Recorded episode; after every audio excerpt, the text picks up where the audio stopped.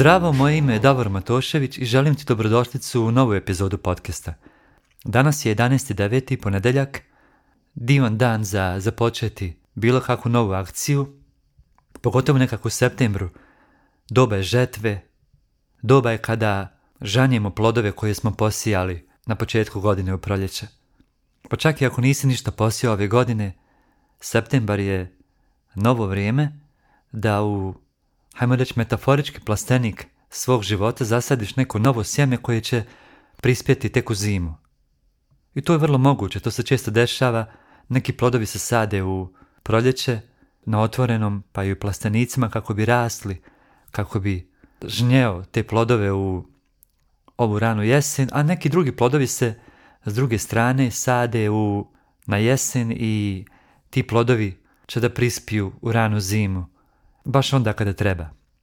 Zato ako nisi ništa sijao ranije, ove godine, i sada je baš pravo vrijeme da posiješ neke nove plodove.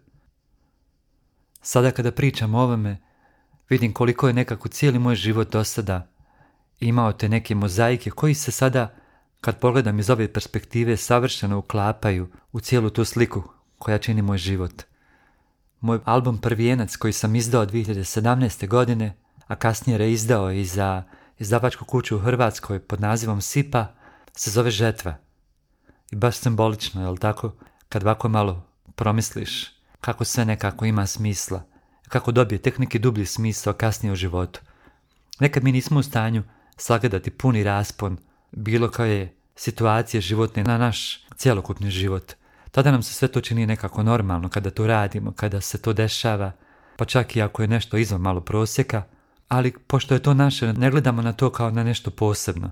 Ali onda kada se odmakneš i pogledaš to sa jedne vremenske distance, onda možeš da vidiš koliko zapravo sve te stvari jesu velike, jesu važne i imaju nekako dugoročan odjek u cijelom našem životu. I baš zato danas nemam neku posebnu temu na pameti koju želim s tobom da podijelim, ali evo, puštam da mi misle same nadolaze kako pričam. Inače volim tako spontano da radim ove podcast epizode, nisam od onih koji ih planiraju. Nemam nikakav plan prije nego što snimim podcast šta ću da snimam. Neki drugima bi to bilo jako traumatično iskustvo, a u mom slučaju stvarno to nekako mi dolazi prirodno. Lijepo je nekad imati plan, naravno za neke stvari u životu imam plan, ali za ovu, za ove podcast epizode nemam nikad nekakve planove, doslovno sjednem taj dan kada hoću da snimam i pred samo snimanje, kad uključim mikrofon, osjetim o čemu bi volio da pričam i pričam taj dan.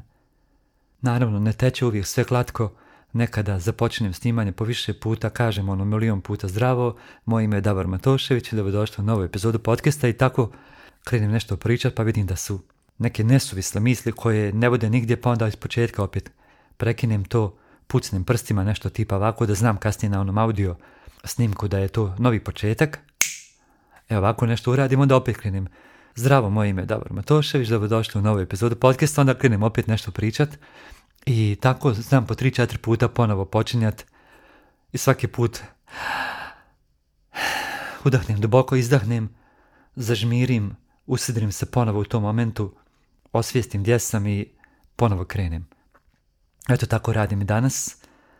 Ovo je drugi put da sam započeo snimanje, samo da se zna, nije četvrti ni peti, mada se i to često dešava. U svakom slučaju, kako rekoh, žetva je, sjeme može da se sije bilo kada, nije nikad kasno za novi početak, znači za novo sjeme i moraš da shvatiš kada posiješ sjeme, tada ni stvari nisu gotove. Trebaš redovno da ga zaljevaš, trebaš da budeš tu za to sjeme, za te svoje odluke koje si donio.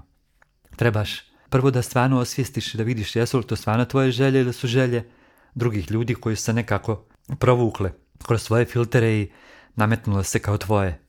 A to možeš samo onda kada stalno sluškuješ sebe, pitaš sebe, budeš introspektivan. Recimo, meni je nekako priroda mojeg bića takva da sam ja često introspektivan, da se često pitam o stvarima koje sam uradio, koje sam rekao, da li sam mogao na bolji način reći. I to sam uvijek takav bio od malena kako sam imao to neke traumatične događaje u djetinstvu poput gubitka sluha koje sam ranije spominjao u, ranijim podcast epizodima i koji su imale veliki odjek jel, na moj život i uvelike obilježile tog mog života, nekako sam od tih momenata maltretiranja u školi radi tog jel, gubitka sluha i radi tog slušnog aparata koji je baš stršio, pogotovo ni stari slušni aparat koji su baš vidjeli i djeca nisu baš mogla da ih ne primijete, osjetio sam što znači još od malih nogu biti izložen pritisku i nekako sam, valjda da bi kompenzirao sav taj pritisak, naučio da se osluškujem, da se stalno pitam šta se dešava, je li to nešto ima veze sa mnom, je li sa mnom nešto nije u redu ili do okoline. I tako u tom stalnom prepitivanju to mi je postalo nekako sastavni dio mog bića da se stalno nešto pitam, ali ne u smislu da se sabotiram, nego da se pitam da iskreno vidim da li je nešto moje, da li je tuđe, kako bi ja trebao da reagujem u tim situacijama, čisto da bi se znao odnositi sa raznim stvarima. I samim tim ta vještina koja je izašla iz potrebe u mom slučaju sada je moja super moć, jer u svakom trenutku mogu da se oslušnem i vidim da li je nešto zaista moje ili pripada nekom drugom. I čak i ako pripada nekom drugom, da li je to nešto što meni služi, zašto onda odlučim da usvojim, da pripojim kao svoj set vještina i onda krenem osnažen sa tim novim setom. Isto tako tu je jako važno znati, prepoznati šta su tvoje granice, koliko želiš drugima dati prostora u tvoj taj neki privatni, intimni svijet. Neki ljudi jednostavno, po svom iskustvu, su otvoreni više prema ljudima i u redu im je ako neko više ulazi u njihovu intimu, u njihove živote, imaju kapacitete i da se nose sa time i ima tu mnogo stvari, njihov genom, i njihova genetika i tako dalje i tako dalje, ali neki drugi ljudi nemaju te kapacitete, ne mogu da prime toliko tu vanjsku energiju u svoju intimu i oni su oni koji trebaju da uče da kažu ne. I govorom svog tijela i svog pogleda i načina na koji pristupaju prema ljudima trebaju znati dati granicu, reći ne želim ja, to meni se to ne sviđa, to nije moje i samo otići. I bez bojazni da ćeš izgubiti blagonaklonost tih ljudi, jer jednostavno činjenica jeste, to sam uvidio iz svog iskustva i iskustva drugih ljudi, da postavljanje granica i kako ljudima ostavlja prostor da te i dalje poštuju. Jer kad ti postavljaš svoje granice, onda si ti osoba koja razumije šta granice jesu i ti si osoba koja poštuje tuđe granice. Tako da je to jedna uzajamna cesta, to je dvosmjerna cesta koja pokazuje poštovanje u oba smjera. Oni poštuju tebe jer si pokazao dokle mogu ići, ali isto tako i ti poštuješ njih i ti nećeš preći preko onih stvari preko kojih niti ne bi dao njima da pređu kod tebe. Iako ovo zna ovako zvučati malo lagano, ha ok, ako neko ne poštuje moje granice, reću im. Često mi baš tu imamo problem baš postaviti zid i reći ne, ne možeš. Ono, Gandalfovo, you shall not pass, to je baš proizašlo iz tog postavljanja granica. Znači Gandalf je stao, udario onim štapom, onom ogromnom čudovištu, je zabranio da pređe preko mosta. Iako je on mali Gandalf, koji je mnogo slabiji od tog čudovišta ali se suprostavio tom buliju. Tako i ti možeš, iako se sebi neka činiš nemoćan i mali, da se suprostaviš svim bulijima. I vjeruj mi, kada pokažeš zube drugim ljudima, drugi ljudi te kako se iznenade i zaustave. Nekada je potrebno ljude i podsjetiti na to da ti nisi baš toliko nevidljiv koliko biraš da budeš. Dobro, evo vidiš kako nabacujemo misli, nema neke posebne teme, ali tu smo, prisutni smo. Ja sam i dalje na Braču. Sutra se selim za Split gdje ću ostati par dana, malo da se uzemljim, jer ovaj otok je malo, ako baš moram priznati, nestabilan za ljude poput mene koji su skloni anksioznosti. Biti ovako na otoku zna biti pravo izazovno u smislu da je sve nekako nestabilno, more se više ljulja oko tebe, mnogo vjetar puše i sam otok po svojoj geografskoj lokaciji je izvojen od kopna, nemaš tu neku sigurnost, tu neku uzemljenost, jer je omeđen vodom sa svih strana i to vjerovali ili ne djeluje i na anksioznost kod ljudi, tako da ako nekad osjetite na nekim ovako otocima ili na izolovanim područjima da vam se anksioznost povećava, to je sasvim u redu i normalno zato što je sama okolina nestabilna i anksiozni ljudi po prirodi trebaju neku stabilnost, trebaju usidrenost u neke poznate obrazce i ako to nemaju, često je to neko poremeti, izbaci iz takta. Tako meni ovaj otok pravi tu anksioznost, srećom mogu sada da prepoznam za razliku od nekad prije davno, u ranim 20. kada mi se tek počelo pojavljivati pojačana anksioznost kad nisam znači imao pojma šta da radim, kako da se usedrim, pa sam stalno završavao u hitnoj pomoći uslijed svakodnevnih napada panike, po 3-4 napada panike dnevno, stalnog zvanja hitne pomoći, misleći da umirem i tako dalje. Tako da jedva čekam da se vratimo na kopno, da se ponovo osjetim to, tu stabilnost i to tlo omeđeno jel, zemljom, što je meni poznato kao brskom dječaku, brskom čovjeku koji dolazi iz, iz brda i planina. Kako rekao, tome se radujem, ali ipak ovdje je jako lijepo biti jedno potpuno drugo iskustvo dolaska na more u odnosu na kopno. More na kopno, more na otoku, totalno druga priča i ne može se jednostavno opisati, mora se doživjeti. Pogotovo ako si ovako perceptivan, koja jednostavno osjetiš jedan potpuno drugi tok energije na otocima i želim svima da iskuse to makar jednom životu, da vide kako je lijepo. Naravno, Bogu hvala, Hrvatska nam je jako blizu, bratska nam je zemlja, osjećamo se ono međusobno, slični smo senzibiliteta pa možemo lako da se povežemo i na, tom, na toj jezičnoj razini tako da nam to umnogome olakšava stvari.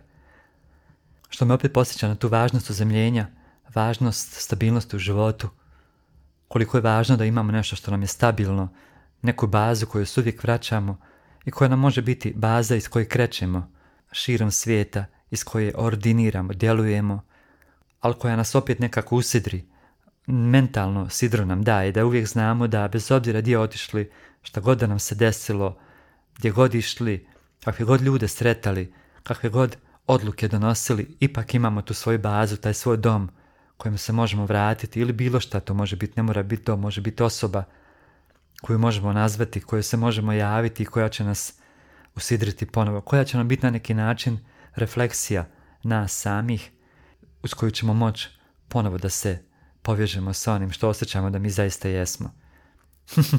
Baš zabavno ovako imati neku epizodu gdje bacam nasumične misli gdje nije sve onako jedna tema pa nekako nju obrađujem iz raznih strana. Hoću da ti kažem da smo mi svi na kraju ljudi.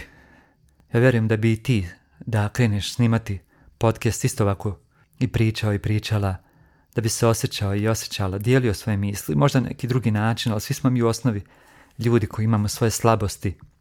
Svi mi razmišljamo jako slične načine, imamo slične strahove, imamo slične izazove. Upoznavanje ljudi definitivno pomaže da se bolje razumijemo, da se bolje povezujemo i sa nama samima.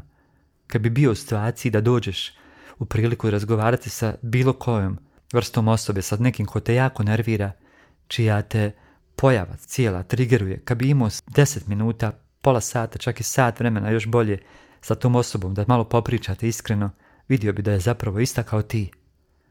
Jer svi smo mi jedno, svi smo iz istog izvora potekli i imamo isti taj građevni materijal. Svi smo od čelija, svi smo od kože, svi imamo neke tlakice po sebi. Svi imamo iste organe.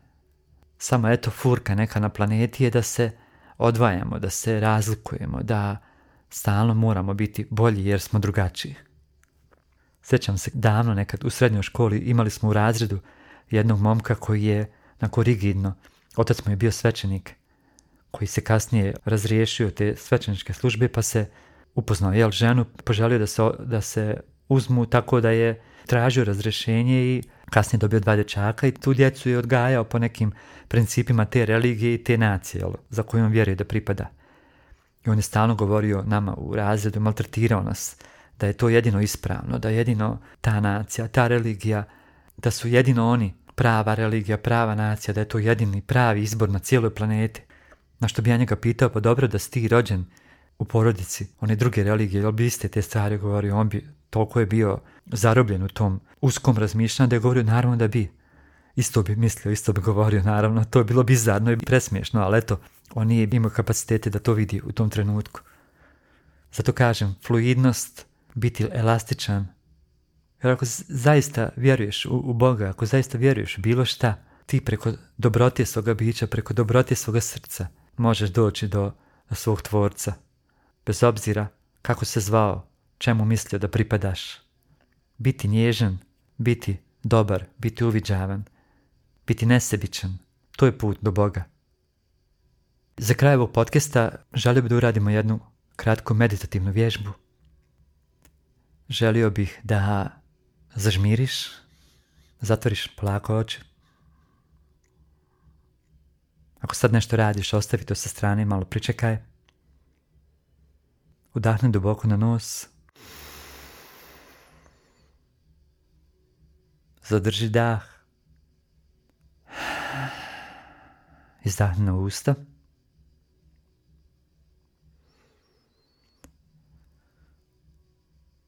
Obrati pažnju na zvukove koje čuješ sad oko sebe.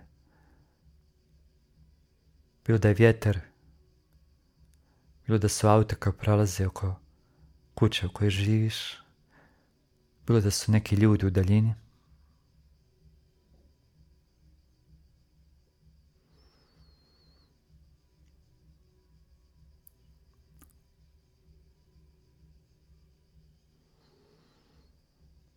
Osjeti kako ti krv cirkulira kroz tijelo.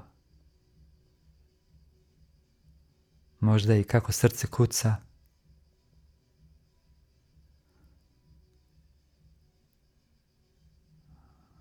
Ponovo duboko udahni na nos.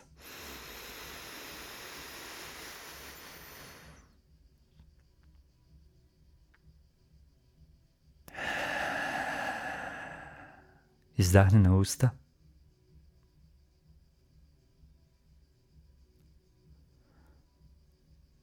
Kažu da ovaj dah koji ulazi u nas, on energizira tijelo, on nas puni životom, a izlazeći dah, ovaj što ispustiš, on otpušta stres, on nas opušta.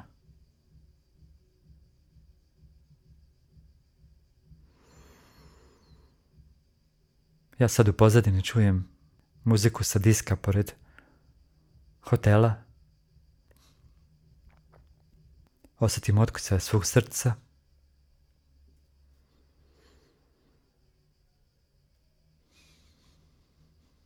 Osjetim blagu napjetost u tijelu. Ali sam zahvalan. Zahvalan novom danu. Zahvalan što postojim. Zahvalan što sam baš ja došao na ovu planetu. Da na baš svoj način doživljavam cijelo postojanje. I da baš ja imam tu mogućnost da donesem izbore koji će najprije služiti samo meni, a onda i svima oko mene.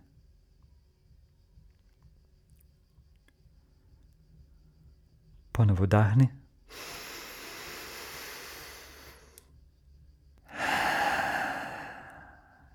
i polako izdahni na usta. Eto, dragi moj, draga moja, hvala ti što si bio sa mnom, što si bila sa mnom u ovoj epizodi.